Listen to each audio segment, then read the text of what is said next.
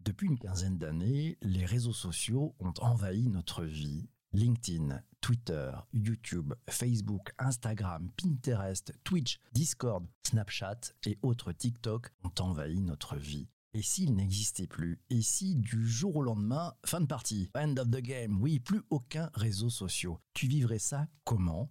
Tu ferais quoi? On en parle tous ensemble dans cet épisode, enregistré en mode open mic sur Twitter Spaces. Et ce que l'on te propose avec mes invités, c'est une formidable dystopie. Tu reconnaîtras les voix de Christian, Magali, Yvon, Ingrid qui sont présents et qui ont participé à l'écriture de ce podcast. C'est parti. Les réseaux sociaux n'existent plus. Depuis ce 28 avril 2041, les réseaux sociaux n'existent plus. Cela faisait déjà 25 ans qu'ils avaient envahi notre quotidien, et pourtant, le coup près est tombé. Les réseaux sociaux ont dû fermer leurs portes. Ils sont allés trop loin, beaucoup trop loin. Et décision a été prise de les couper. Les réseaux sociaux n'existent plus. Cela faisait déjà quelques années que l'on sentait le vent du boulet se préciser. Dès 2025, les premiers signes étaient apparus. D'abord furtivement, puis de manière plus visible. Il faut dire que depuis 2019, les réseaux sociaux passaient leur temps à se copier, à rajouter de nouvelles fonctions pour nous rendre plus accros, mais surtout pour tenter de faire face à l'arrivée massive des super apps chinoises. Ces super apps qui regroupent en une seule application toutes les fonctions nécessaires à notre quotidien. Lire, jouer, acheter, commander, travailler, payer, tout passe désormais par ces super apps. Les réseaux sociaux l'avaient anticipé et avaient tous tenté de se faire plus gros, plus fort. Ils avaient cherché par tous les moyens à agréger plus de fonctionnalités pour éviter de se faire disrupter, comme on disait dans les années 2010. So 2010, se faire disrupter. Mais en même temps, peut-on leur en vouloir Innover ou périr, telle était la question. Alors, ils ont tous cherché à ne pas se faire disrupter par les géants chinois. Et tout a commencé à sentir le roussi justement parce qu'ils ont tous voulu tout faire, tout proposer dans leur application. Jack Dorsey avait tiré le premier, c'était en 2023, en intégrant dans l'application de Twitter les services de paiement de Square, son autre société.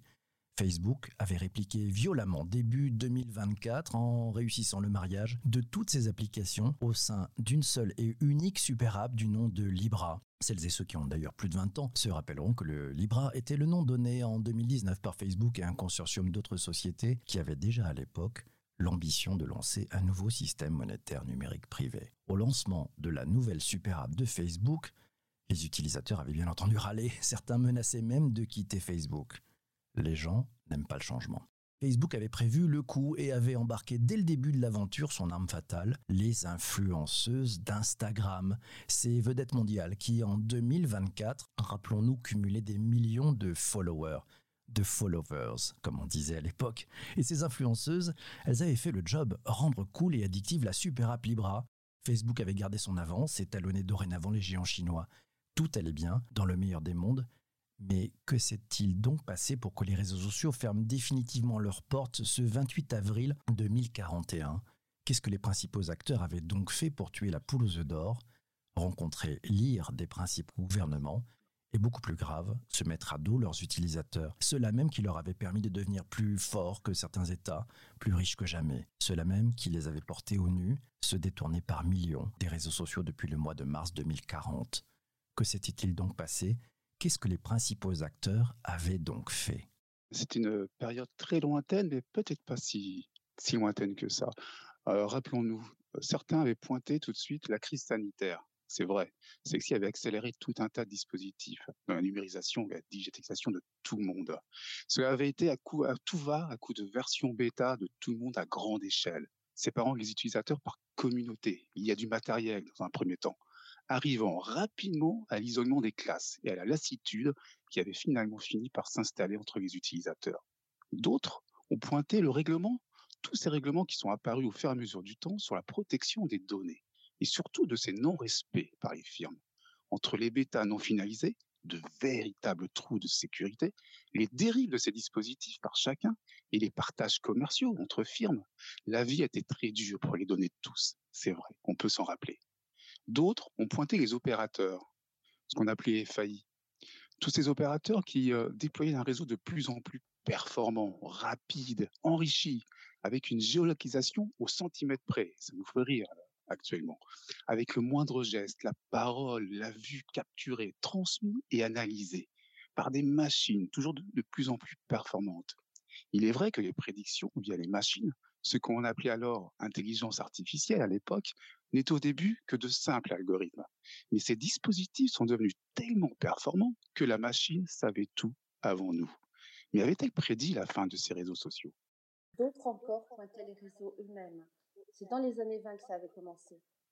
Les principaux acteurs s'étaient enfin décidés à supprimer réellement les comptes qui présentaient des discours agressifs, homophobes, racistes, misogynes, dangereux. Les réactions ne se faisaient pas attendre et les haineux sautaient d'un réseau à l'autre sans difficulté. De plus en plus, les contenus étaient dichotomiques, plus demi-mesure, paradoxalement une cancel culture grandissante, jusqu'à ce que on ait tout effacé. Plus rien à se raconter.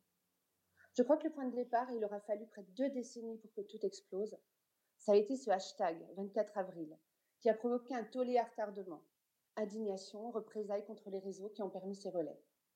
Rapidement, on avait fait disparaître quelques semaines plus tard tout ce qui avait eu trait à ce 24 avril. Plus de traces. Les réseaux qui permettaient à tous les haineux de déréverser leur hargne, à tous de dire tout et n'importe quoi, surtout en agressant les autres, juste pour regarder leurs chiffres de fréquentation, leurs abonnés, leurs followers, leurs Instagrammeurs et TikTokers, leurs libreurs sont allés très loin. Et comme à tout excès, on a un excès inverse. Un peu une poussée d'Archimède numérique, en fait. La suite a été en toute logique rien. La goutte d'eau. Cette montée lente mais inexorable vers le trop-plein de haine de cancel culture numérique. Plus rien à se dire sur plus rien. Il fallait arrêter net tout cela. Des gens scotchés à leurs écrans, hypnotisés par le rien, dans l'attente éteinte, inerte et apathique d'un tweet, d'un post, même d'un chaton qui passerait sur leurs yeux au lieu de ces statues grisées, au contenu grisé, de profil grisé.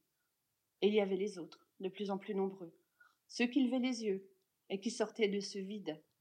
Des anciens réseaux si prolifiques, plus rien. Ils étaient allés trop loin, beaucoup trop loin. Au départ, les politiques avaient laissé faire et puis des voix ont commencé à se faire entendre. Aux élections présidentielles de 2027, une femme s'était enfin levée. Le fameux hashtag 24 avril en 2021 avait été celui de trop. Sa campagne électorale préconisait l'abandon des réseaux sociaux. Elle souhaitait de tout cœur que les relations humaines redeviennent naturelles et que chacun se remette à repenser par lui-même. Plus personne pour vous dire quoi penser ou comment vous habiller. Si vous aimez le vert, portez du vert. Même si les influenceurs vous disent que c'est le rouge qui est à la mode. Ce programme était simple.